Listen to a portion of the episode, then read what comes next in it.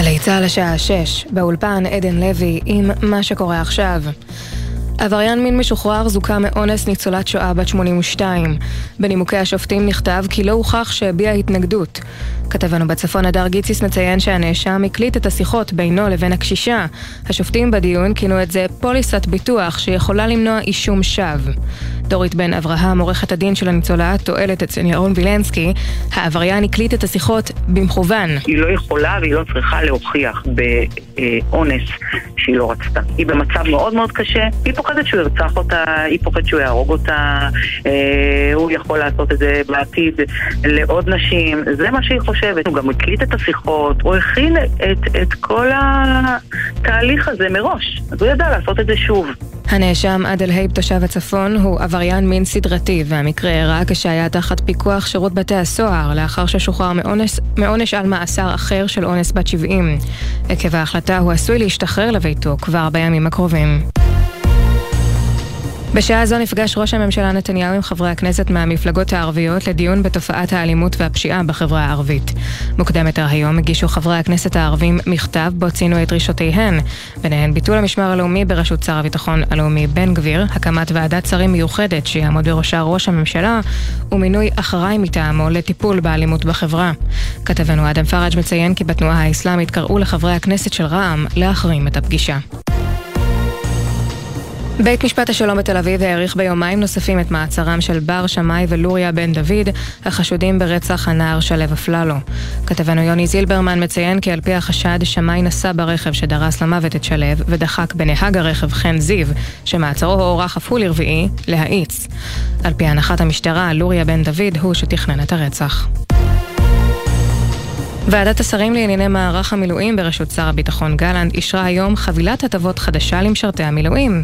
עם הפרטים כתבנו הצבאי דורון קדוש. בין ההטבות החדשות שאושרו, הקלות לסטודנטים כמו שתי נקודות זכות עבור עשרה ימי מילואים, הגדלת ההנחה ברכישת קרקעות לעד 100 אלף שקלים, מענק שנתי של יותר מ-1,000 שקלים לתשלומי משק בית, וגם סבסוד כניסה לאירועי תרבות וספורט ולאתרי מורשת. ההטבות בשווי כ-200 מיליון שקלים יובאו בקרוב לאישור הממשלה.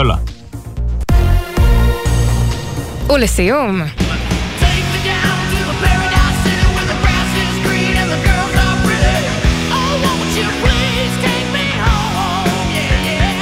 להקת הרוק והמטאל האמריקנית Guns N' Roses תעלה על במת פארק הירקון בתל אביב בעוד שעה. משם מדווחת כתבת המוזיקה מאיה יהלום. 60 אלף מעריצות ומעריצים כבר ממלאים את הפארק לקראת ההופעה של להקת Guns N' Roses שתיפתח בשעה 7. בעוד זמן קצר להקת הרוק הישראלית איפה הילד תעלה למופע החימום ומיד אחר כך סלאש ואקסל רוז יבצעו את כל הלהיטים במופע שצפוי להימשך שלוש שעות. זו הפעם הרביעית שהלהקה האגדית מופיעה בארץ, 30 שנה בדיוק אחרי שהופיעה פה לראשונה. מזג האוויר בהיר, מושלם להופעה של גאנז רוזס. אלה החדשות.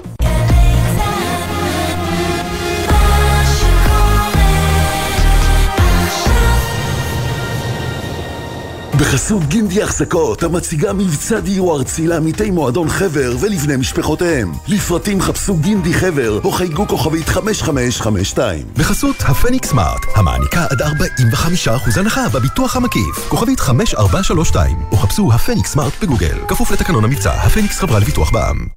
עכשיו בגלי צה"ל, עמית תומר וסמי פרץ עם החיים עצמם.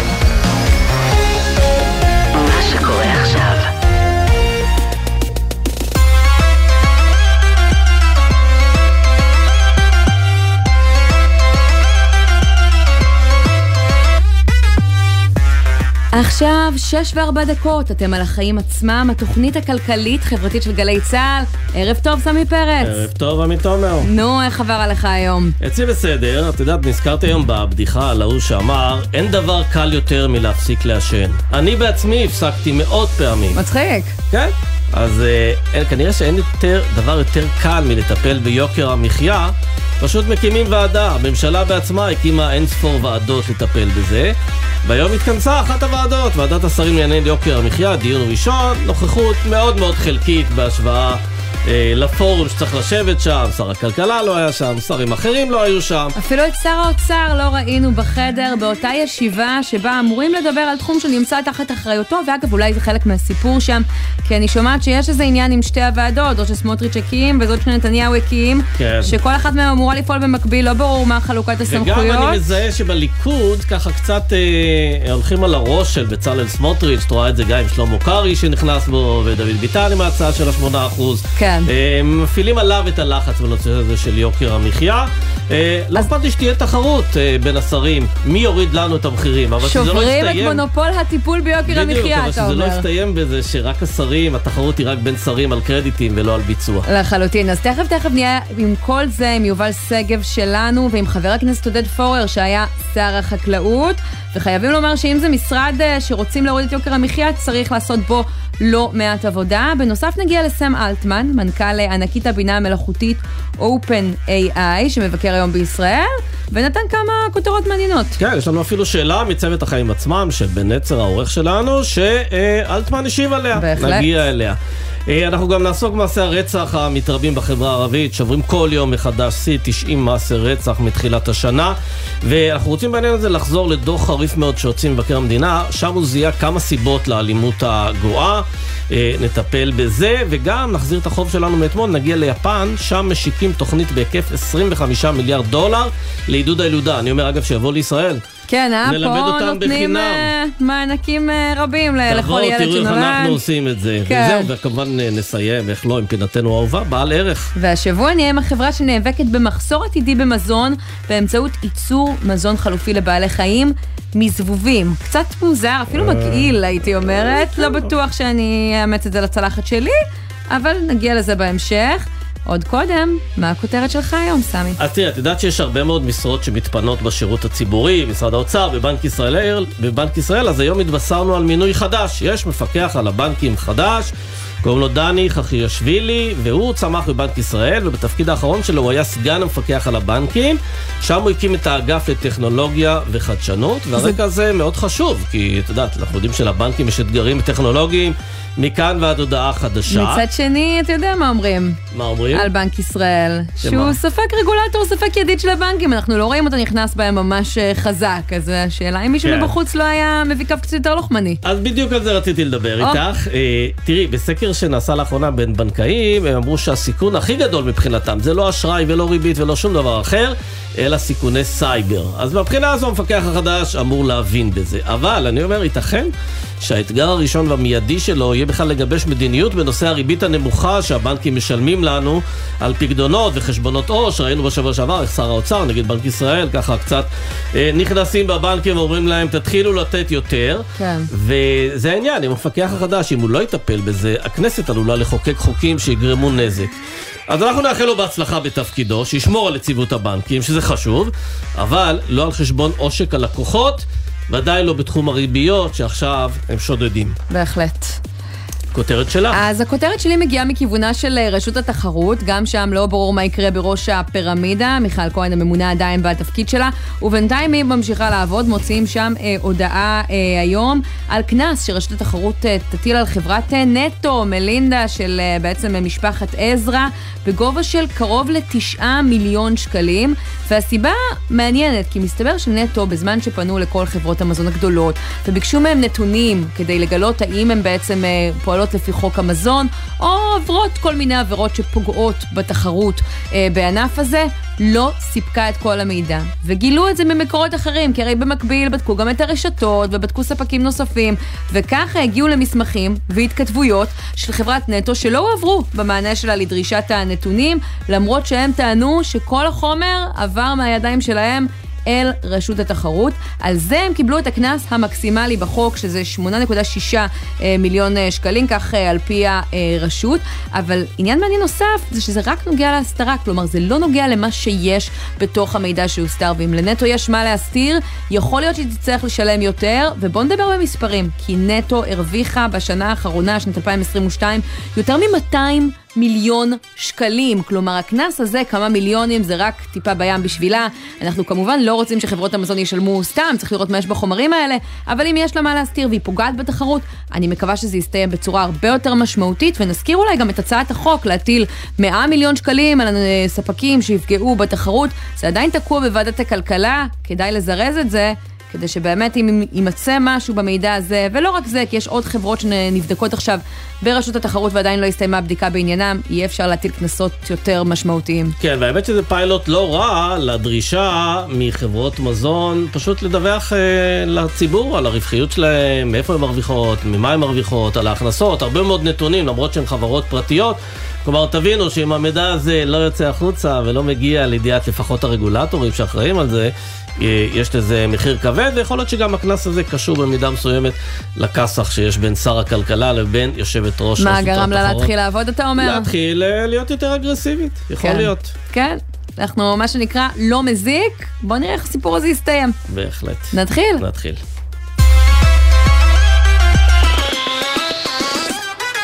אז אנחנו פותחים עם כינוס הבכורה של ועדת השרים לענייני אה, יוקר המחיה שהתכנסה היום לראשונה, לפחות בהרכב חלקי, כי הרבה מאוד פרצופים, כולל המהותיים ביותר, לטפל ביוקר המחיה, אפילו של שר האוצר בצלאל סמוטריץ', של שר הכלכלה ניר ברקת ששוהה עכשיו בחו"ל, לא ראינו אותם, וזה מעלה את השאלה. למה יכולים להגיע מי שיושב מסביב לשולחן? אגב, יכול להיות שהיה צריך לעשות את הדיונים האלה בניו יורק, לא? חלק גדול מהכנסת והממשלה נמצא שם. נכון, במצעד הזה, ואולי גם לא היה צריך לקבוע את הדיון הזה מהיום למחר, כלומר לטפל ביוקר המחיה זה דחוף, כן. אבל גם uh, יש uh, עניין עם uh, לדחות משהו במשך חודשים, ואז להיזכר uh, לקדם את זה מהיום להיום. איתנו בעניין הזה יובל שגב, כתבנו הפוליטי, ואתה עם uh, מי ומה שכן היה שם, שלום. שלום חברים, ערב טוב. אז נתחיל קודם כל בסדר היום של הוועדה הזאת שהתכנסה היום אה, לראשונה. אה, היו דברי פתיחה של ראש הממשלה נתניהו, עוד מעט נשמע קטע קצר מתוכם. הייתה סקירה בדבר יוקר המחיה בישראל ככה לשרים ולמשתתפים, למי שלא יודע מה זה יוקר המחיה בישראל וממה הוא בנוי, זה היה של ראש המועצה הלאומית לכלכלה. אה, תיאור התופעה הבלתי רצויה, כך היא הוגדרה כבר בכותרת של המפגש הזה של תופעת יוקר המחיה, זה היה משרד האוצר, ואחרי זה עוד אה, סקירה ממשרד הכלכלה של מהלכים למאבק ביוקר אה, המחיה. עכשיו, כל הדברים האלה, כל הצגת הנושא, אני חושב, אה, לא אמורה לחדש יותר מדי לאנשים. ונתניהו בכל זאת אבל אמר בפתח הדיון, אמר ראש הממשלה, אנחנו הולכים להקים את הוועדה הזאת כדי להיאבק במונופולים וכולי, בואו נשמע את הדברים שלו. המחירים בישראל גבוהים באופן משמעותי במוצרים דומים או במוצרים זהים לעומת אה, רוב המדינות המפותחות. אה, אין שום הצדקה אובייקטיבית לפערים הללו. יש כאן אה, שכבות גיאולוגיות של אה, מונופולים אה, גלויים ונסתרים וכל מיני חסמים לתחרות. אנחנו ניכנס אה, למאבק נחוש ביוקר המחיה. אגב, יובל, אחד החסמים הנסתרים שנתניהו לא פירט לגביו זה הנושא של כשרות, וראינו שהשר לשירותי דת גם נמצא בוועדה הזו, אה, ואנחנו יודעים שגם הממשלה הקודמת ניסו לקדם רפורמה בכשרות, והממשלה הזאת עושה על זה ברקס. אה, פה הכוונה בכל זאת לנסות להשיג שיתוף פעולה אה, גם בנושאים של כשרות, שמעמיסים הרבה מאוד על יוקר המחיה? אני בספק רב, ולהבנתי גם לא הגיעו לדבר על הנושא הזה היום בוועדה. דיברו על כל מיני תקינות. לצורך העניין, יש את הסוגיה של למה מותר לקרוא קטשופ, או למה מותר לקרוא מיונז, נכון. או למה מותר לקרוא ריבה. אז אה, אה, אמרו שגם נתניהו עצמו אפילו היה מופתע מהסוגיה הזאת, ואמר שצריך לטפל בזה, כי זה יגרום לציבור לרכוש מוצרים אחרים שהם זולים יותר. ניסו ללכת על כל מיני אה, דברים כאלה. אגב, באופן כללי, בנוגע להתנהלות של נתניהו בתוך הדיון הזה, אמרו המשתתפים שהוא היה מאוד דומיננטי, אבל שזה הגיע מאיזושהי תחושה שלהם שהוא באמת מבין שהוא בבעיה מתוך האירוע הזה, וצריך לשדר לפחות לשרים שצריך לפעול בצורה משמעותית בסוגיה בכל מקרה. אם אתה מזכיר את דוגמת הקטשופ, סתם אני אלך איתך, אני לא חושבת שזו הבעיה הגדולה של יוקר המחיה, למשל היינס, המותג הפופולרי נקרא מטבל עגבניות, אה, בלי לעשות פרסומת, אבל לרבים יש אותו בבית, או של דיפלומט, המחיר שלו עלה עכשיו, כלומר הוא מותג מספיק אה, חזק. זה, זה עיסוק בקוסמטיקה, או שאתה מרגיש שיש שם גם אה, איזה שהן רפורמות שהן משמעותיות? אז הדבר היחיד ששמעתי שהוא כן משמעותי שדיברו עליו, וגם הוא לא כל כך בטוח האם הוא יתקדם, זה אותו חוק של אה, שר הכלכלה ברקת להגבלת היבואנים הגדולים, חוק ששר האוצר, סמוטריץ', שאגב לא נכח בדיון הזה, איפה אמר היה? שצריך לחכות איתו, לבחון. סמוטריץ' היו לו אה, מחויבויות אחרות, אני חושב שהוא, אה, אם אני לא טועה, הלך לנחם את המשפחה של אחד החללים מהפיגוע האחרון, אבל אם אנחנו רוצים בכל זאת להגיד איזושהי מילה לטובתו בעניין הזה, אז הוא הכין את הדיון הזה יחד עם מנכ"ל משרד האוצר וכולי, ובכל מקרה, כמו ששמענו, זה היה מין דיון סקירה כזה כללי, לא איזשהו משהו שהנוכחות שלו שם הייתה תורמת יותר מדי, זאת ה... אה, זה ההסבר אולי אוקיי. שאפשר לקבל ממנו משר הכלכלה. בכל מקרה, גם הדברים ששמענו, גם הדברים שראש הממשלה אמר, אני חושב שהם אה, לא חדשים, זה נשמע בדיוק אותו דבר כמו דברים שהוא אמר כראש ממשלה לפני ועדות ב-2012 ו-13 ו-15. רגע, אבל אתה אומר סמוטריץ' לא נמצא בחדר וכן וכולי. רוצים לקדם את אותה רפורמה שיצאה מחוק ההסדרים של פירוק המונופולים והגבלתם ששר הכלכלה מקדם ושר האוצר לא רוצה. מה, זה שוב קורה לו אה, מתחת לאף כשהוא לא נמצא או שהוא אה, מודע לרעיון הזה? תראי, אה, פניתי עם הנושא הזה לאנשיו, והם אה, הופתעו מזה שזה עלה ככה בדיון, ושאמרו שזה משהו שצריך עכשיו לקדם בכל הכוח. אבל הוא הכין את החומר. מדהים. האם בסופו של דבר אנחנו נראה שוב התנגשות ביניהם, מעניין עוד לראות, מה גם שהוועדה העצמאית כביכול, הוועדה הציבורית, ועדת אנשי המקצוע שסמוטריץ' הקים במקביל לוועדה של נתניהו, מתייחסת גם לסוגיות האלה של היבוא ושל הריכוזיות, אז הוא חושב שמשם הוא יכול להביא את הפתרון, לא בהכרח באמצעות אותו חוק של השר ברקת. כן, יפה. יובל שגב, תעדכן אותנו אם בשעה הקרובה מצליחים לטפל ביוקר המחיה. אולי אחרי אה, 12 שנה, דווקא היום. מאה אחוז, תודה. תודה. ואנחנו רוצים לדבר עם אה, חבר הכנסת אה, עודד פורר, לשעבר שר החקלאות מישראל ביתנו, ערב טוב. ערב טוב. תגיד, באמת צריך ועדות לדברים האלה? אתה יודע הרי בתור שר החקלאות, שיש שם הרבה מאוד קרטלים ומונופולים, ואם אפשר היה רק להתגבר על כל המגבלות הפוליטיות ועל הכוח של הלובי החקלאי, אפשר היה להוזיל מאוד את יוקר המחיה. איפה החסם האמיתי שם? החסם האמיתי הוא הרצון לטפל ביוקר המחיה. זה ברור לחלוטין שאם נתניהו היה באמת רוצה לטפל ביוקר המחיה, הוא היה עושה את זה בחוק ההסדרים שרק עכשיו הוא העביר.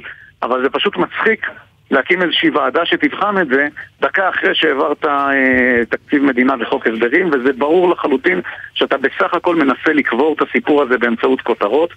אה, לצערי את המחיר הזה משלמים אזרחי ישראל בסופר. אתה, כשממשלה כזאת מעבירה תקציב, שכל התקציב הוא בעצם המס של ש"ס, הם מטילים עוד מיסים על הציבור ולא מאפשרים להוריד מכסים ולשחרר אה, אה, חסמים רק כדי שהם יוכלו לממן את הקואליציה הזאת, אז ברור לחלוטין שאין כאן רצון אה, להילחם ביוקר המחיה, יש כאן רצון לנסות ובאמצעות בלונים שמפריחים לאוויר, אולי לשנות את השיח. אגב, תשמע, גם הממשלה שלכם לא. הצליחה בעניין הזה הצלחה מלאה, למשל בנושא של הביצים, רציתם לפתוח והיו חסמים, הייתה התנגדות של חקלאים. הייתה התנגדות, הייתה התנגדות, אבל התפקיד שלך בממשלה הוא להילחם בהתנגדות הזאת, והממשלה שלנו עשתה בשנה אחת מה שלא עשו עשר שנים קודם. כן, אבל מה שאני בשנה עשיתי אחת. במשרד החקלאות, גם ברפורמה בענף ההטלה, גם בבשר, גם בתחום הפירות והירקות, מהפכה של ממש אגב. אפשר היה לעשות אפילו את הדבר הקטן של הורדת המחירים של דבש ושמן זית באמצעות הורדת מכסים, דבר Mm. שהוכחנו אותו בסוף הקדנציה הקודמת, כשאני עשיתי מכרז תחרותי על צנצנות דבש, המחיר ירד לבין 18 אבל חבר ל-21 הכנסת פורר. זה קרה בסוף הקדנציה, ויש לי הרגשה שאם היינו מדברים אחרי כמה חודשים בתפקיד, כן היית אומר לי, זה בעיות שדורשות טיפול שורש, טיפול שורש לוקח זמן, זה דברים שצריך לטפל בהם, אז אולי דווקא עשו בחוכמה שלא הכניסו את זה ישר לחוק ההסדרים כמה חודשים אחרי, ואמרו אנחנו רוצים לבחון ולטפל את זה כמו שצריך. לעומק, לא? הפוך, הפוך, יש פה, את כל הדברים האלה כבר יודעים וידעו. אני נלחמתי כאן בחוק ההסדרים שאנחנו העברנו אותו, ומיד עם אה, אה, כינונה של הממשלה, כדי לפתוח את השוק, כדי לפתוח את השוק לתחרות ולהוריד מחירים, והיינו עוד ב, אה, בתקופה אה, הרבה יותר מורכבת וקשה אז. ודווקא הלכנו למהלכים הקשים האלה, לצערי.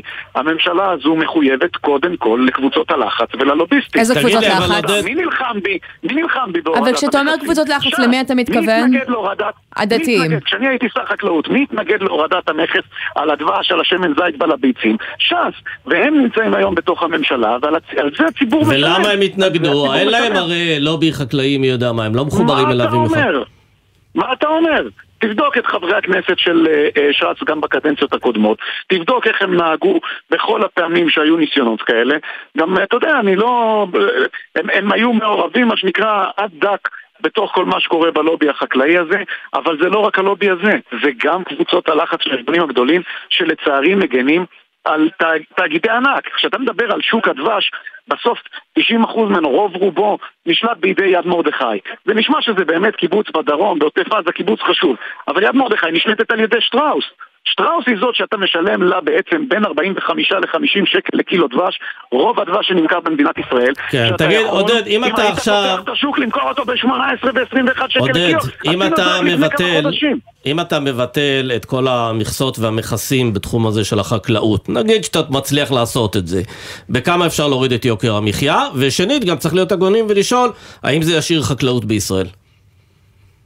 בוודאי שזה ישאיר חקלאות, לא רק שזה ישאיר חקלאות, זה ישאיר חקלאות יותר טובה, כי אתה עושה לצד זה תמיכה ישירה, אגב שגם אותה הממשלה הזאת לא נותנת. אה, בתוך התקציב יש תקציבים לתמיכה ישירה לחקלאים, משום מה אני לא יודע למה משרד החקלאות נמנע מלתת אותם, אה, התקציבים האלה עוד אנחנו העברנו אותם. זה כדי לשמור על החקלאות. מהצד השני, אם היית פותח את השוק, לא רק שהיית רואה כאן מחירים יותר זולים, היית רואה כאן גם סחורה לאורך כל השנה. כי אם אתה היית מייבא ענבים לאורך כל השנה באופן רציף ובשוק פתוח, אז לא בתחילת העונה היית מוצא ענבים ב-40 ו-50 שקל לקילו. ובתחילת העונה לא היית מוצא את האבוקדו כשהוא רק מגיע למדף גם כן במחירים האלה, ואותו דבר עם שאר פירות הקיץ. לצערי, אנחנו נכנסים לקיץ שבו אנחנו נראה עוד הפעם מחירים של פירות קיץ במדינת ישראל שיהיו אך ורק לעשירים. וכל זה למה? בגלל שנתניהו, בגלל שסמוטריץ' ובגלל שכל החבורה הזו מחויבת אך ורק לקבוצות הלחץ ולא לאזרחי ישראל. אנחנו נלחמנו בזה, נאבקנו על זה, אני לא חושב שזה מאבק פשוט. אז מכסים זה... שבחוק ההסדרים, שבחוק ההסדרים הוא נלחם בזה, כן. דיינו, אבל אפילו את זה לא עשה. העביר חוק הסדרים, ומיד עכשיו הוא אומר, בואו נקים ועדה. מה הוועדה? מה אתה חושב למשל אבל על הרפורמה של הפירוק של המונופולים? אה, חבר הכנסת פורר, מה אתה חושב אה, למשל על הרפורמה של פירוק המונופולים, שהנה קמה לתחייה עכשיו מחוק ההסדרים, ומגיעה לוועדה הזאת, אה, ואומרים שבעצם יעבירו אותה במסגרתה. זה משהו שיכול אה, להקל על הבעיה בצורה משמעותית? זה עוד אחת מהדרכים כדי להקל על הבעיה, אבל לא צריך ועדה בשביל זה. צריך פשוט לפתוח את השוק. יש המלצות של ועדה שעוד הקים אה, אה, נתניהו בזמנו, שנקראה ועדת טרכטנברג. גם בוועדה הזו הייתה חקיקה שגם קבעה כמה שטח מדף צריך לתת למותגים קטנים כדי לייצר את התחרות הזו בסופר. הוא יכול להעביר את החקיקה הזו אתמול, אגב, הגיש אותה חבר הכנסת קושניר בכנסת הקודמת. אין שום סיבה שעכשיו צריך ללמוד מחדש את הנושא. רגע, איזה חקיקה קושניר הגיש? למה אתה מתכוון? לחקיקה שמחייבת בעצם בהתאם לחוק לוועדת טרכטנברג, לחייב את הסופרים להשאיר שטח מדף למותגים הקטנים. Mm. כי מה שקורה זה שטח המדף כל כולו נתפס בסוף על ידי המותגים הגדולים. כן. אז גם אם יש מותג קטן, הוא לא יכול לפרוץ לתוך השוק ולהוריד בו את המחירים. נכון, זאת מסמך חשובה אגב, זה ממסקנות של ועדת טרכטנברג, ועדה שנתניהו הקים לפני עשר שנים. לא צריך להקים ועדות, צריך פשוט לעבוד, אבל את זה הם לא עושים. הם לא עושים, הם עסוקים אך ורק בדבר אחד איך הם יחלקו עוד כסף לש"ס, איך הם יחלקו עוד כסף ליהדות התורה ואת הכסף הזה משלמים מהמיסים האלה שכל אזרח ואזרחית משלם כשהוא הולך לסופר. כן. אוקיי, חבר הכנסת עודד פורר, אני לא יכולה להגיד אה, שעודדת אותנו, אבל uh, תודה רבה לך על הדברים האלה. תודה. אתם תוכלו להתעודד כשתקום כאן ממשלה שתעבוד בשביל האזרחים ולא בשביל עצמה. אנחנו נעקוב ונבדוק טוב טוב, אם וכאשר. תודה רבה, חבר הכנסת פורר. למרות שקוראים לו עודד, אבל זה לא... לא מעודד, לא. כן, לא מעודד אה, בכלל, אבל בוא נעבור אה, לחדשות אה, בכל זאת טובות, נעימות, נחמדות. ביקור של ענקית הבינה המלאכותית OpenAI היום בישראל. לא ממש ברור מה הוא מתכוון לעשות כאן. הוא נפגש עם הנשיא ועם כל מיני בכירים נוספים, גם בחברת מייקרוסופט ואחרות, כרגע אין איזה כוונה עסקית מוצהרת לביקור הזה, ובכל זאת זו הזדמנות לשמוע מהאיש שהמציא את צ'אט GPT ועוד ועוד. כן. אה, הדבר ככה... הכי חם היום בעולמות ההייטק. כן. ואת מי נשאל? את עומר עזרן, שהייתה אה, באותו אירוע שבו הוא בא ומדבר עם הקהל הישראלי, ואפילו אנחנו, צוות החיים עצמם, הצלחנו לשאול אותו איזו שאלה על הבמה שם. שלום. כן, שלום. אז באמת אה, סם אלטמן, שהוא המנכ"ל של חברת OpenAI, מי שפיתחה את מנוע בינה מלאכותית, ה-Chat GPT, אני לא יודעת אם כבר יצא לכם להשתמש, אבל אני באמת... אני בחורה כבדה. כן, אז באמת נכנס בסערה לחיי כולנו, ומי שלא השתמש אז שמע על הדבר הזה, בעצם צ'אט, למי שלא יודע, שמדמה מענה אנושי באמצעות אה, מודל אה, בינה מלאכותית שפיתחה החברה הזו אה, של אלטמן. אז הוא מגיע אה, לביקור בארץ במסגרת סבב של ביקורים שהוא עושה ברחבי העולם, הוא נפגש עם המון חוקרים, ראשי מדינות, מקבלי החלטות, הוא בעצם סוג של אה, מזהיר אותם ובא לדבר על הסכנות שיש אה, בבינה המלאכותית. כאן כאמור הוא נפגש כבר עם נשיא המדינה הרצוג והשתתף בפאנל של אוניברסיטת תל אביב. בואו נשמע את התשובה שלו לשאלת החיים עצמם, מה מיוחד בישראל שיכול לתרום להתפתחות של הבינה המלאכותית. Two things that I've observed that are particularly special about Israel. Number one is the talent density. Uh, lots of talented people that you can get clustered into areas. And then the second is just the sort of like relentlessness, drive, ambition level of Israeli entrepreneurs. Those two things together, I think, are ought to lead to incredible prosperity, both in terms of AI research and AI applications.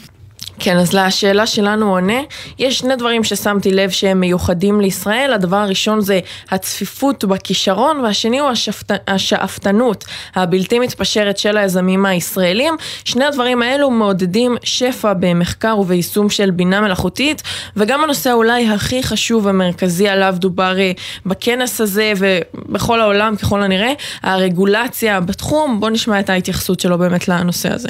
I think it would be a mistake to go put heavy regulation on the field right now. You really don't want to make a super intelligence that is not really well aligned. If we could get a global organization, that would be one way to treat this as a very serious risk. We do do the same thing for nuclear, for example. כן, אז אלטמן אומר, זאת תהיה טעות ליצור הסדרה חזקה מדי, אבל סופר אינטליגנציה קרובה הרבה ממה שאנחנו חושבים, והוא הציע לטפל בזה כמו שאנחנו מתייחסים, למשל לגרעין, בעזרת ארגון עולמי שיפקח על הנושא, אחרי שראינו פה שנים של חוסר אה, רגולציה. על הרשתות אה, החברתיות כן. למשל. וצריך להגיד, הסיפור הזה של OpenAI גם הגיע לאחרונה אה, לסנאט, ראינו שם את השימוע המפורסם שלהם. כאן בארץ עוד לא ממש נדרשים לנושא. נכון, כי זה הרבה פחות נפוץ, וגם אלטמן חייב לציין שהוא, אגב, אה, יהודי, מאוד מאוד פעיל בנושא, הוא אה, הלך והעיד באמת אה, בפני הקונגרס האמריקני על החשיבות של ההסדרה, הוא מבקש מהם, תבואו, תטילו עלינו את ההסדרה, אנחנו נעמוד בה, אבל מה שמבחינתו זה משימה של אה, לטובת האנושות. כן, זה מעניין, אני חייב להגיד לך שאני נזכר באלפרד נובל כשאני שומע על אלטמן, משום שאלפרד נובל הרי המציא את הדינמיט, וזה גרם הרבה מאוד נזק, בסופו של דבר, אתה יודע, הוא כבתור אה, מה שנקרא פיצוי, אה, הוא יצר את פרס נובל על אנשים שתרמו לאנושות, ופה נשמע שסם אלטמן מסתובב בתחושה שיש לו איזה דינמיט גם ביד, כלומר שבשימוש לא נכון הדבר הזה יכול להגיע למקומות אה, לא טובים. אז הוא עושה מין road show כזה, מין קמפיין עולמי שמה, שיעזרו לו אה, אה, לשמור את ההמצאה שלו בגבולות, אה, נגיד, שלא יזיקו יותר מדי. כן, אז, אז הוא בעיקר באמת באמת מעלה מודעות לנושא ולהשלכות. הוא לא בא ומתבייש, למשל כמו חברות אחרות שראינו, בעיקר של הרשתות החברתיות שקצת מסתירות את הנזקים השליליים, הוא אומר, בואו נשים את זה על השולחן, יש... נזקים שליליים ולא מעט, אבל יש לנו גם פה מוצר שיכול להביא לפתרון של בעיות מאוד מאוד גדולות של האנושות, יכול לשנות את החיים שלנו, למשל משבר האקלים, בוא נשמע אותו. I think once we have a really powerful superintelligence, addressing climate change will not be particularly difficult. This illustrates how big we should dream. You know, if you think about a system where you can say, tell me how to efficiently capture carbon, if you can do that, you can do a lot of other things too. כן, אז אומר, ברגע שתהיה לנו בינה מלאכותית סופר חזקה, לפתור את משבר האקלים לא תהיה בעיה כל כך קשה. אה, למשל, אנחנו יכולים להגיד, תחשוב על מערכת שתלכוד אה, פחמן. אה, אז זה מה שאלטמן אומר, ובאמת... אפשר ממש לחלום, נשאר לנו רק מה לחלום. מה לעשות עם הבינה המלאכותית הזו, כמובן כן. לזכור את כל ההשלכות. ו... לסיום נגיד שאלטמן ממש לא מסיים את הביקור שלו ברחבי העולם, מכאן הוא לדובאי, ניו דלי, סינגפור ומדינות רבות ונוספות. יפה, טוב, אז יש לו עוד אה, סיבוב אה, רציני לעשות. אה, עומר עזרן, כתבתנו לטכנולוגיה, תודה רבה לך על הדברים האלה. תודה. ואם אנחנו כבר uh, ברחבי העולם, אז הנה עניין שמגיע uh, מאסיה. שר החוץ אלי כהן יחד עם uh, אנשי המשרד מבקר כעת בפיליפינים, והוא מודיע שם על הסכמות חדשות שיאפשרו את הגעתם של 6,000 עובדי סיעוד משם בחודשים הקרובים, בעצם הגדלה של אלף עובדים של המכסה אה, שסגרו עליה בהסכם הקודם, וגם הוצאה לפועל של האירוע הזה, כי צריך להגיד, היו קצת חיכוכים עם הפיליפינים לאורך הדרך, האם זה מה שיפתור אותם? וצריך להגיד, זה גם קורה לא שם, אה, לא רק שם, אנחנו שומעים על מדינות נוספות אה, שמהם הולכים להגיע עובדים אה, זרים בקרוב, אז על כל זה אנחנו רוצים לדבר עם נעמי אלימלך שומרה, מנהלת מחלקת אמנות בינלאומיות במשרד החוץ, שלום. ערב טוב עמית.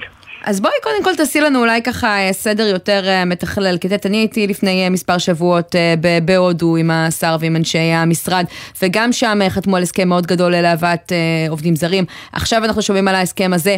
מתי וכמה עובדים אמורים להגיע לישראל ולאילו תחומים?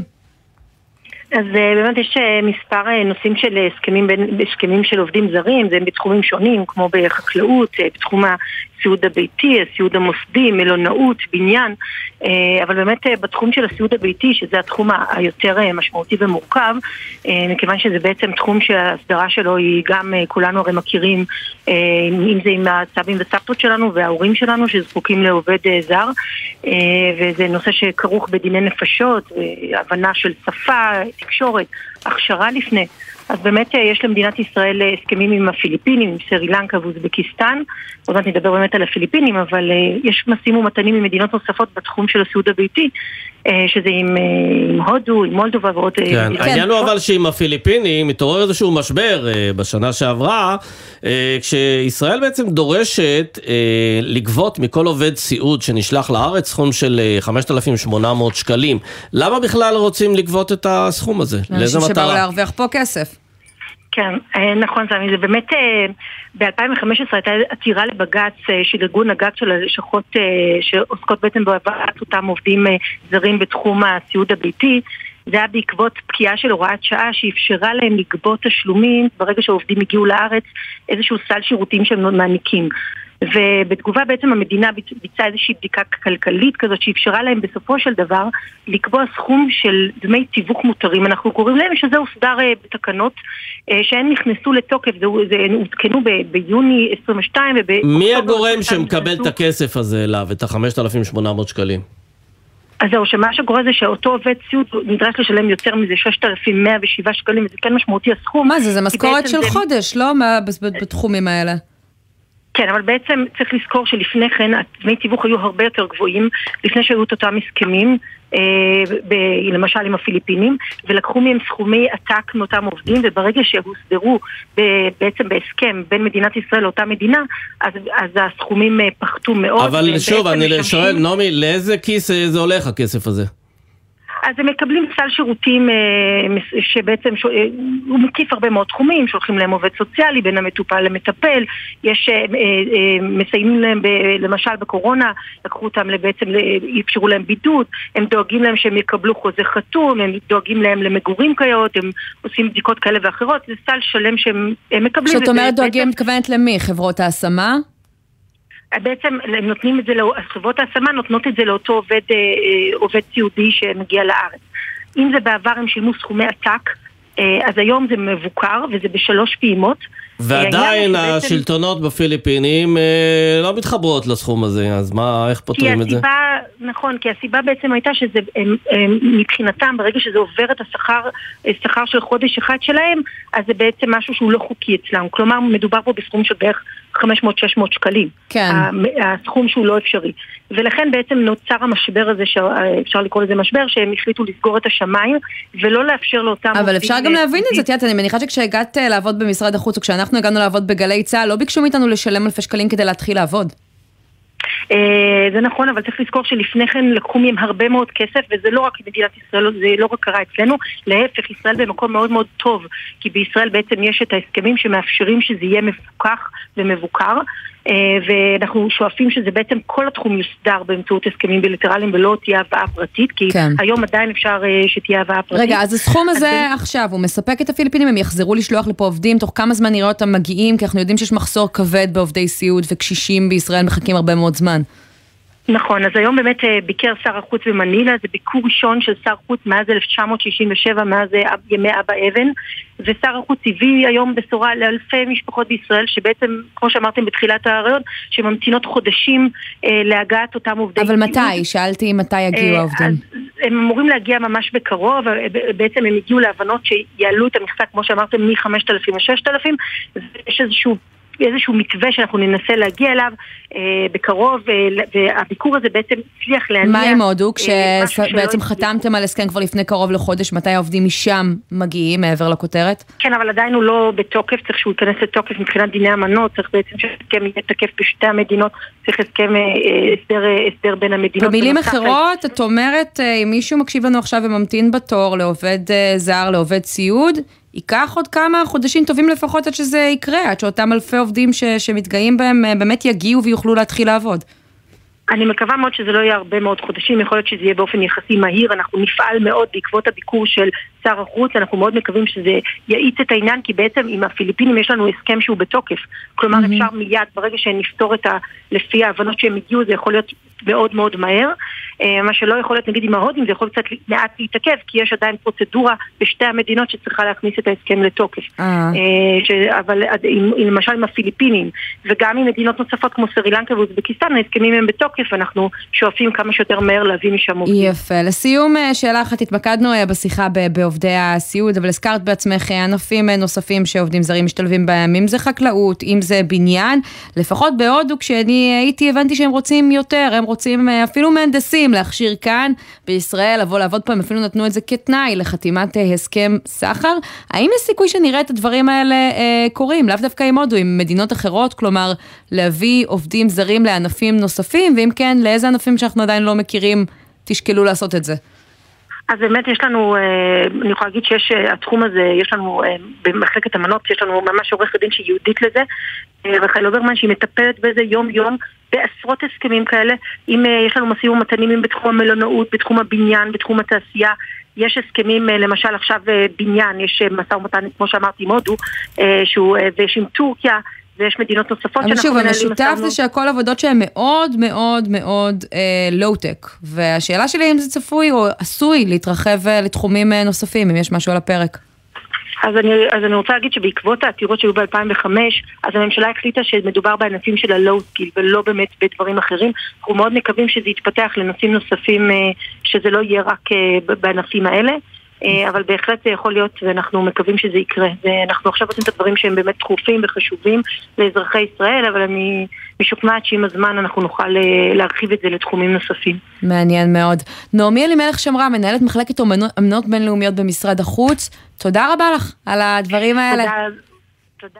זהו, כמה הודעות, ואז המספר הבלתי נתפס של הנרצחים בחברה הערבית שעלה הלילה ל-90, נחזור לדוח מבקר המדינה בנושא, וגם מה עושים ביפן כדי להבטיח את דור העתיד שייצרו שם יותר ילדים. כן, כבר כן. חוזרים.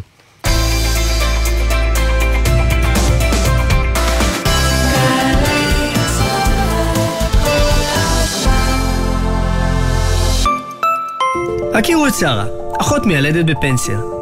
בכל חודש היא ילדה 45 תינוקות בממוצע, שזה בערך 540 לידות בשנה. אם תכפילו את זה ב-40 שנות עבודה, תבינו שמספר הילדים שהיא עזרה להביא לעולם יכול למלא איצטדיון שלם. אספקט, שרה. תנו כבוד למבוגרים שלנו. הם ראויים לזה. הביטוח הלאומי, לצדך ברגעים החשובים של החיים. להודות על שנה של עשייה בתשדיר של 30 שניות? צריך לפחות שבוע.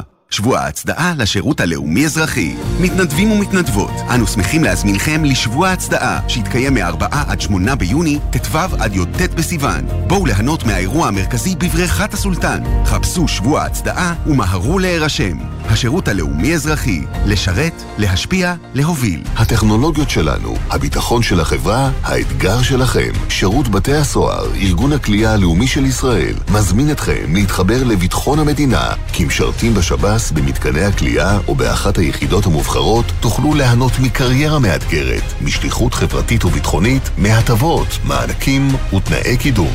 מאות כבר הצטרפו, זה הזמן שלכם. פרטים באתר שב"ס. ימים אחרונים למבצע קיה לעמיתי מועדון חבר. נירו החדש, סלטוס החדש, ספורטאז', פיקנטו ויתר דגמי קיה, עכשיו בתנאים בלעדיים לעמיתי מועדון חבר. עד שישה ביוני, לפרטים כוכבי 9920 או באתר מועדון חבר. חבר זה הכל בשבילך, חבר.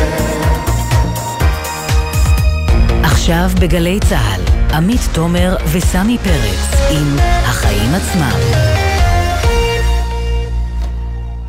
חזרנו ועכשיו אנחנו אה, לגל האלימות בחברה הערבית שלא עוצר, גם הלילה שמענו על רצח, עוד רצח שם, שניים. והמספר שם מגיע כבר ל-90 עם שני המקרים האלה, ואנחנו אה, רוצים לפנות אה, בעניין הזה עם אדם פראג', כתבי מענייני החברה הערבית, שלום. שלום לשניכם. אז תכף נרד ככה באמת אה, לבעיה אה, השורשית אה, יותר, אבל בואו קודם אנחנו מדברים על עומר אוואלי ואחמד שריף הנרצחים הלילה, תזכיר לנו את הנסיבות בקצרה. נכון, גבר כבן 40 נרצח בקלנסווה מטווח אפס, שני רעולי פנים ניגשו אל הרכב שלו כשהוא ישב ברכבו וירו בו יותר מ-20 רסיסים ומותו נקבע במקום באירוע אלימות אחר אה, גם נרצח בן 21 באעבלין כשהיה בתוך מספרה ביישובו וכך מספר הנרצחים עלה ל-90 נרצחים מתחילת השנה זה הרצח השני בחברה הערבית אה, רק אתמול, והשלישי מתחילת השבוע, כמובן עלייה מטורפת אה, אה, במספר הנרצחים, אנחנו מדברים על אה, כן. 34 נרצחים בתקופה המקבילה אשתקד. אדם והעלייה המטורפת אה, הזאת מחזירה אותנו לדוח שיצא רק לפני כמה שבועות ונראה היום אקטואלי יותר מתמיד, דוח מבקר המדינה על הטיפול הממשלתי בחוסר מס בקרב צעירים ערבים ל-2021. הנתונים מדהימים, כמעט אחד משלושה צעירים ערבים סובל מחוסר אה, מס, ויש גם אצבע מאשימה שמופנית אה, לרשויות, מי שאמור לטפל בזה. נכון, אז אה, לפי אה, דוח מבקר המדינה שבאמת יצא בתחילת החודש אה, האחרון, 29% מהצעירים הערביים ב-2021 אה, סבלו מחוסר מס, זה כמעט 57 אלף צעירים ערביים, פי שניים מהשיעור הממוצע ב-OECD. הנז- הנזק הפוטנציאלי שמעריך מבקר המדינה בחמש השנים למשק עומד על כחמישה מיליארד שקל. אה, רמת הפשיעה בקרב אוכלוסיית הצעירים הערבים עלתה גם היא במקביל למספר חסרי המס אה, ורק 0.1 תיקים אה, פליליים היו לנפש בשנת 2015 אה, ורק, אגב, עוד נתון מאוד מעניין שרק אחד, אחוז אחד מהתקציב של תוכנית החומש תקדום, אם אתם זוכרים שהממשלה כן. הקודמת והטיפול בפשיעה בחברה הערבית הוקצה לטיפול בתופעת חוסר המס בקרב צעירים. כן, אגב, ברגעים אלה נדמה לי יש אה, פגישה של ראש הממשלה עם כמה מחברי הכנסת הערבים בנושא הזה בדיוק. אה, אתה יודע לעדכן אותנו? מה קורה שם? נכון, סיעת חד"ש-תע"ל בכנסת יזמה אה, במליאת הכנסת אה, אה, 40 חתימות לטיפול בפשיעה ואלימות בחברה הערבית ואחר כך אה, אה, ראש הממשלה בנימין נתניהו הזמין את כל אה, חברי הכנסת הערביים בשעה זו הם נפגשים, סיעת רע"מ לאחר המלצה של התנועה האסלאמית הם החרימו את, הפגישה ומי שנמצא בפגישה עכשיו זה רק חברי הכנסת מחד"ש אה, תע"ל. אה, הם מהבוקר הגישו את דרישותיהם לראש הממשלה. עיקרי הדרישות שלהם זה לפטר א' את שר לביטחון הלאומי איתמר בן גביר ולהקים ועדת אה, שרים מיוחדת לטיפול אה, בפשיעה אה, בחברה הערבית שיעמוד בראשה ראש הממשלה וגם לממן, למ- סליחה, למנות מ- ממונה מיוחד לטפל באלימות ופשיעה בחברה הערבית, לא אותו אה, ממונה שמינה הבוקר אה, בן גביר, אלא אה, ממונה שיהיה מטעם ראש הממשלה. כן, ולמה אגב רע"מ ומנסור עבאס מחרימים את הישיבה הזו? לפי מה שרע"מ הוציאה ואמרה, שהם לא מאמינים שבנימין נתניהו רוצה לפתור את בעיית האלימות בחברה הערבית, ולא מאמינים שהשר בן גביר שם לעצמו מטרה לטפל בפשיעה בחברה הערבית, כשהוא אחראי על זה והוא הממונה על כן, כן נראה לי שדרישה שמתחילה בלפטר אה, חבר קואליציה, ספק אם היא תענה, אבל אה, אתה תמשיך לעקוב אחרי הסיפור הזה. אדם פראג', כתבי מנהל החברה הערבית, אתה מוזמן להישאר איתנו, כי אנחנו רוצים לצרף אלינו את פאדה שחאדה, רכזת קואליציית נשים נגד נשק בפורום אמהות אה, למען החיים, מלוד, שלום פאדה. שלום, זה פידה. ואת פידה. פידס, אני מתנצלת, כן. ואת בעצם ככה באמת מכירה את הנתונים האלה שאדם מדבר עליהם מהשטח. תסבירי לנו אולי בתור התחלה, ככה איך זה נראה מאחורי הנתון 30 אחוז כמעט מהצעירים הערבים ב-2021 סובלים מחוסר מס, מה זה אומר? זה אומר שהאנשים האלה בלי תקווה ובלי חלום ואין להם קורות חיים ופשיעה יכולה לגלול אותם בשנייה כי היא תקבל אותם בלי ראיון עבודה ובלי לשאול אותם הרבה שאלות. כן, אנחנו יודעים להגיד, פידה, שבחברה היהודית אה, בדרך כלל יש מסגרת נוספת אחרי בית הספר, יש שירות צבאי, יש מכינות, יש שנת שירות וכולי, אה, ורוב הניסיונות שנעשו להכניס עוד איזושהי מסגרת, נגיד שירות לאומי, שירות אזרחי בחברה הערבית, נכשלים. האם... אה, יש מי שרואה בזה פתרון אפשרי, מסגרת המשך לבתי הספר, משהו כמו הזדמנות כן. שנייה למי שמערכת החינוך פספסה אותו? זה בדיוק מה שהמחקר נעשה ב-2021 על חסרי המעש ומאז נעשה פיילוט אה, בכמה יישובים של אה, הזדמנות שנייה או שנת מכינה או שנה, שנת מעבר קראו לה בסוף התוכנית. אה, שנת מעבר שכרגע היא בפיילוטים ואני מקווה שהיא תמשיך שזה לתת כלים לצעירים ערבים כלים שהם לא מקבלו, קיבלו במערכת החינוך, שזה איך להתקבל לתעסוקה איכותית, תעסוקה שיוכלו לעבוד בה, כן. ואיך לפתוח להם יותר דלתות. זה קורה בעצם בכמה מקומות, אבל הוא אמור להתרחב ולגדול, ו... הוא חלק מהפתרון לבעיה. אבל אמרת קודם בעצם שככה הפשיעה כן. היא הפתרון אה, הקל של אותם אנשים אה, שככה יושבים בחוסר מס, כי אין שם ראיון עבודה. אני מנסה להבין רק, תני לי אה, להשלים את השאלה, מאיזו בחינה? כלומר, האם השעמום מוביל אותם לשם? הייאוש, אולי הפן הכלכלי, העובדה שהם צריכים כסף זמין, מה הסיבה העיקרית? כאילו, ברור שכל הדברים שאמרתם הם סיבות, זה שעמום, זה כסף זמין, בסוף הבחור הזה רוצה כלכלית, ארגוני הפשיעה הם המרוויח הכי גדול מהסיפור.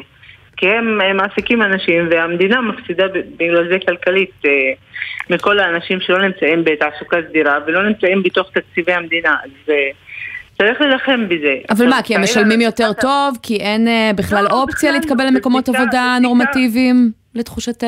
בבדיקה כאילו, שכר מול שכר, כאילו, אה, הם לא מקבלים בכלל כסף, זה לא נחשב לכסף אה, טוב, מה שנקרא. זה אפילו לא משתלם. לעבוד, אה, אותה משכורת הם יכולים לקבל ברגע שהם עובדים בסופר, פשוט אין את ההזדמנויות האלה, כי הרבה מהם יוצאים בלי שפה, כן. אין להם יכולות תקשורת, הם לא מדברים עברית ברמה אפילו בסיסית, כי...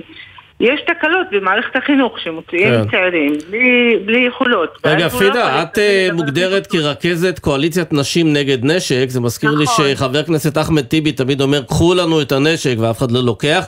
אתם עושים משהו נכון. אקטיבי בעניין הזה? אנחנו באמצע קמפיין שנקרא רוצים לחיות, אה, שיש לו שתי מטרות עיקריות ועוד אה, כמה דברים. אחת מהן להוציא את הציבור הערבי להיאבק נגד הפשיעה אה, ולהביא את הקול של המשפחות השכולות. אה, פורום אמהות למען החיים זה משפחות שכולות שאיבדו אה, ילדים בפשיעה, להביא אותם לפרונט, שידברו את השיח וידברו על הבעיות ושיתחיל הציבור הערבי גם להתעורר ולדבר על הנושא ואנחנו גם נפגשנו בישיבות הכנה גם עם ראשי רשויות שנפגשו הבוקר עם המנכ"לים וראש הממשלה וגם הערב כן. אה, הסיעה שנפגשת. את הפגישה שאדם הזכיר. ואנחנו מאוד בעד אה, שלושת הדרישות שהולכים להציג, שזה פרויקטור מטעם משרד ראש הממשלה, כן. שזה ועדה סטטוטורית, להקים רשות סטטוטורית שתטפל בבעיית הפשיעה. פידה, בדרך כלל אנחנו מאחלים שהדברים האלה יקרו לפני שזה ייגמר בדם, אבל זה נכון. קרה, קרה 90 פעמים. אה, בשנה האחרונה, ואנחנו נקווה שזה יעורר מישהו לטפל בזה. אנחנו מוכרחים לסיים עכשיו, אבל תודה רבה לך, ואנחנו נמשיך לעקוב אחרי הסיפור הזה. תודה לך. תודה. עכשיו אנחנו קופצים ליפן, דרך ארוכה, ואנחנו לא עושים אותו סתם, כי בגלל שבזמן שכאן, אצלנו, עושה רושם שקצב ההתרבות הוא כל כך אקספוזנציאלי. ישראל היא שיאנית, שיאנית כן, ב-OECD, בקצב הריבוי הטבעי. שזו עלולה להפוך לבעיה כלכלית ביום מן הימים, שם הבעיה הכלכלית היא הפוכה, הם מתרבים פחות מדי, שיעור הילודה שם בשפל של 150 שנה, וזה מוביל את הממשלה שם להשיק תוכנית ענק למאבק בילודה נמוכה. מה זה אומר? בואו נבין מדוקטור אה, ועורך דין, ורד בן שדה, מאוניברסיטת בר אילן, שלום. ערב מצוין. אז אה, ממשלת יפן מודאגת מאוד מכך שהיפנים לא עושים מספיק ילדים, והיא מעניקה עכשיו תמריצים של 25 מיליארד דולר כדי לעודד אותם לעשות ילדים. איך הם אה, בדיוק יעשו את זה? זאת שאלה מצוינת. הם עובדים על זה כבר די הרבה שנים, מכל מיני כיוונים שונים.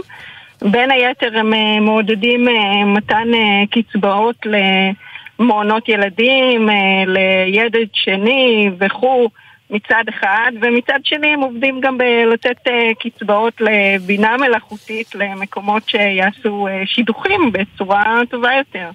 כך שהם מנסים, יורים בכל הכיוונים, מה שנקרא. זהו, אני ש... מסתכל, אתה יודע, אני לא יכול שלא להשוות למה שקורה אצלנו. אצלנו יש הרבה מאוד אה, מנועים שמייצרים פה ילדים, פרו ורבו, והשואה, ומדינה קטנה, ועם קטן, ותמריצים של הממשלה. אה, בתרבות היפנית, מה? אין מספיק אה, תמריצים לעשות ילדים? אולי התרבות הזו מעודדת יותר אה, את ערך העבודה מאשר את ערך הילודה? התשובה לשאלה שלך היא מורכבת. קודם כל, אני חושבת שמבחינת זווית ההשקפה, כדאי להסתכל על זה שגם באירופה יש כרגע שיעור ילודה פוחת. למעשה השאלה היא איך אנחנו יוצרים הרבה ילדים. יפן אומנם מובילה את המגמה בילודה פוחתת, אגב קוריאה עוד יותר גרועה, כן? היא במצב של משהו כמו 0.8, כן? יפן במצב של 1.3, 1.4, כך שהם במצב יותר טוב. כן. אז זה דבר ראשון, נקודת ההשקפה. כן, שצריך להגיד שהממוצע צריך להיות uh, קצת יותר משניים, שני אחוזים בשנה, אמת. כדי לשמור נכון. על גודל האוכלוסייה, כי יש הרי תמותה. נכון, 2.1. כן. ו 2.06, כן. שני הורים שנפטרים ושני ילדים שמחליפים אותם. כמה תינוקות נולדים בשנה ביפן? אצלנו נולדים משהו כמו 180 אלף, כמה זה ביפן?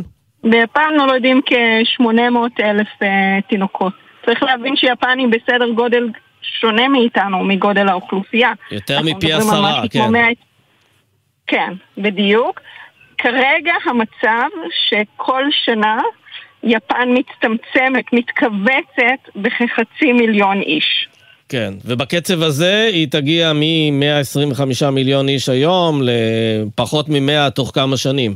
אה, לקראת סוף המאה, כן. אבל מה הבעייתיות של זה שלא עושים מספיק ילדים שם? כלומר, במה זה פוגע? הכלכלה לא מתפתחת, המדינה לא צומחת, יש פחות מדי אנשים שיספקו את אה, צורכי הביטחון שלהם לצורך העניין? אנחנו פחות מדברים כרגע ביפן בהקשר הביטחוני, אבל המצב הוא שיהיו לך פחות מפרנסים פר בן אדם. זאת אומרת, כל, מערכת, כל המערכת הפנסיונית למשל, נשענת על כוח עבודה שהולך ומצטמצם. זאת מדינה שהיא מעדיפה אה, לא להשתמש בעובדים אה, זרים. זאת מדינה שרוצה לשמור על ההומוגניות שלה, ואז יש לך מעט מפרנסים שבהם תלויים גם, ה... גם צריכים לטפל בהורים, גם בכל זאת אה, בילדים, וזה בעייתי. לכן הם בודקים כל מיני כיוונים אחרים, כמו למשל אה, הכנסה של רובוטים. כן. יש לך מסעדות, מסעדות שפועלות על אה, רובוטים, רובוטים שמנסים אה, לטפל בקשישים למשל, בודקים כל מיני אפשרויות. כן, אבל ברמה התרבותית, למה צעירים יפנים אה, לא ממהרים, או בכלל לא עושים את זה, לא מתחתנים, לא מקימים משפחות? אה, מה הסיבה התרבותית? אחת הסיבות המרכזיות התרבותיות לדעתי, זה זה שזה כרגע בשלב ש... הנשים היפניות רוצות להיות uh, יותר עצמאיות וקשה למצוא את ההתאמה הנכונה עם בני הזוג הגברים. זאת אומרת, זו תקופה של שינוי בעצם. זה מה שאנחנו רואים כרגע בדור, בדור הנוכחי. נשים מעדיפות לשמור על העצמאות שלהן, כי ללדת ילדים יהיה במקרים רבים הפירוש לקטוע את הקריירה. כן, אבל המדינה לא מעודדת את זה, לא מוצאת פתרונות שיאפשרו, כלומר, שיקבלו את העובדה שנשים צריכות ללדת, כי אחרת אתה באמת, המדינה מתכווצת, אה, וייצרו את, ה, את היחס החברתי הראוי לכך שהיא ממלא גם תפקיד חברתי. נכון, אז הם מנסים. שוק העבודה עצמו בנוי על שעות עבודה ארוכות, שגם בהם היפנים מאוד מנסים אה, לטפל, והם מצליחים לצמצם את שעות העבודה, אבל עדיין יש להם אה, חמישה אחוז מהעובדים שעובדים מעל 60 שעות בשבוע, אוקיי? זה שוק שהוא זה הרבה גורמים שהם משולבים אחד בשני, מאוד קשה לפצח אה, חלק אחד של הפאזל, אוקיי? זה, צריך להבין כאן שהגורמים אה, משולבים אה, אחד בשני. אגב, פתח לאופטימיות זה שיש אה, כפר בשם אה, נאגי ביפן, שהחליטו באופן מקומי לשים גז ולהבין איך הם מפתחים את הדבר הזה, מה שהממשלה היפנית לא הצליחה. לקח להם שני עשורים לעשות את זה, אבל הם הצליחו, בין היתר צמצמו אה, תקציבים של דברים אחרים כמו חברי עירייה כדי להקדיש יותר משאבים לזה. וכן הצליחו להעלות שם את שיעור הילודה, באיזשהו שלב זה היה אפילו 2.9, עכשיו זה 2.6, אבל בהחלט יולדים שם שלושה וארבעה ילדים, ובסביבתיות הזאת יותר קל לנשים היפניות להיות מושפעות, כן, הילד בן השש מבקש שיהיה לו אח או אחות, ונוצרת uh, סביבה תומכת uh, לגידול על ילדים. יפה, אז שילכו לכפר הזה ויראו איך עושים זאת נכון, או שהם מוזמנים לקפוץ לישראל ולראות איך ישראל כמובילה בשיעורי הילודה במדינות ה-OECD, איך היא עושה את זה נכון, אולי מבחינתם של היפנים. אה, דוקטור ועורכת דין ורד בן שדה, תודה רבה לך. תודה.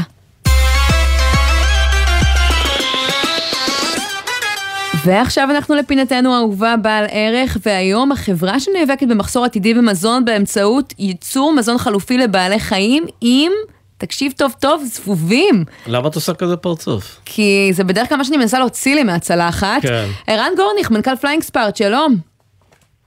שלום שלום. תסביר לנו איך... עמית נגעלת, תסביר כן. למה זה לא כזה למה? מגעיל מה? ומה המטרה. איך? מה אתם עושים? אנחנו מייצרים אה, חלבון, מה שנקרא חלבון אלטרנטיבי, סופר איכותי, super sustainable, מזחל של אה, זבוב הפירות. עכשיו, את לא צריכה לדאוג, זה לא מיועד אלייך, אנחנו מוכרים את זה להזנה של אה, בעלי חיים. היא כבר נרגעה. נראה לי, כן, אני מסתכל. אני לכלב שלי נותנת את הטוב ביותר, אבל מה, איך, איך ברעיון, על איזה צורך זה בא לענות? כפי שאתם יודעים היום, חלבון מופק בעיקר מהחי, בקר, חזירים, עופות, דגים וכולי, כשהגידול של כל ה, בעצם הבעלי החיים שאנחנו צורכים זה גידול שלא סוסטיינבל, הוא לא בר קיימא. הוא פוגע בסביבה, אה, הוא מאוד בעייתי, ואנחנו רואים את כל התוצאות של זה אה, במה שקורה סביבנו. למשל, אה, גידול בקר הוא גורם מספר 2 לפליטה של גזי מתאן, שגורם להתחממות גלובלית, שגורמים לכל מיני תופעות אקלימיות כאלה ואחרות אז הסיפור אה, הוא סביבתי, יש גם איזושהי תועלת לכיס? כלומר, אני מניחה שחלבון של זבוב שאין לו כל כך ביקוש אולי זול יותר, יכול להוריד את המחיר של אה, מאכלים לבעלי כרגע חיים? הוא עדיין לא יותר זול, Mhm. כרגע הוא עדיין לא יותר זול, כי תמיד טכנולוגיה חדשה היא תמיד יותר אה, יקרה, אבל כפי שאת יודעת מתחומים אחרים, בסוף המחיר אה, יורד ויורד בצורה משמעותית. ברגע שאנחנו גדלים בייצור והשוק גדל, אז אה, המחיר גם כן אה, ירד. אה, בסופו של דבר, את כולנו צריכים חלבון, כמו שאמרתי, כולל החיות שאנחנו אוכלים, והחלבון כן. שאנחנו מייצרים, אגב, לא מהזבוב, זבוב זה מגעיל, אנחנו מייצרים את זה מהזחל של הזבוב. ברור. מה, זה הרבה יותר טעים. רגע, אז הכלב והחתול שלנו, אם שכנעת מישהו מהמאזינים לסיום, כבר יכולים לאכול את זה או שזה ייקח זמן? בקרוב. בקרוב, אנחנו- יפה. אנחנו לפני, לפני שבועיים השקנו את המפעל. כן, ערן גרוניך, אני מצטערת, נגמר לנו הזמן, אבל בקרוב זו שורה תחתונה מצוינת. תודה רבה לך על הדברים האלה. נגיד תודה לסיום לאורחים שלנו, בן נצר ומאיה שוקן, למפיקים ברק בטש ונמרוד פפרנה, לביצוע הטכני רועי אלמוס. אני עמית תומר, סמי פרץ, תודה רבה. תודה, ניפגש מחר. תבואו גם, ביי ביי.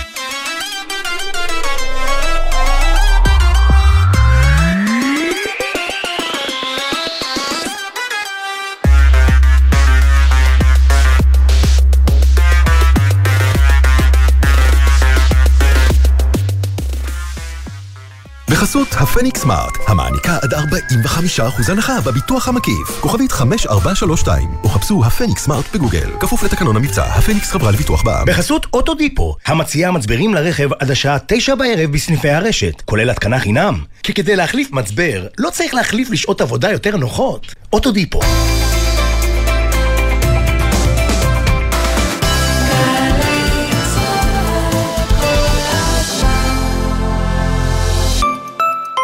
שלום, כאן ענבר מאגף השיקום במשרד הביטחון. רציתי לעדכן שהשקנו אתר חדש, אתר הזכויות לנכי צה"ל. באתר אפשר למצוא מידע מקיף על תהליך ההכרה, הטיפול הרפואי ועל כל השירותים וההטבות של נכי צה"ל אצלנו באגף. אפשר גם לבצע פעולות בקלות מבלי לצאת מהבית, כמו הגשת בקשה להכרה, הזמנת תרופות וציוד רפואי, הנפקת תעודת נכה דיגיטלית ואפשרות לראות את כל הזכויות המותאמות באופן אישי במצפן הזכויות. אז היכנסו לאתר אגף השיקום, אנחנו כאן למענכם. לתושבי שכונת נווה מגן לא היה פאב לבלות בו, אז הם הקימו אחד, כולו שלהם. הם מחליטים, הם קובעים, הם הבעלים.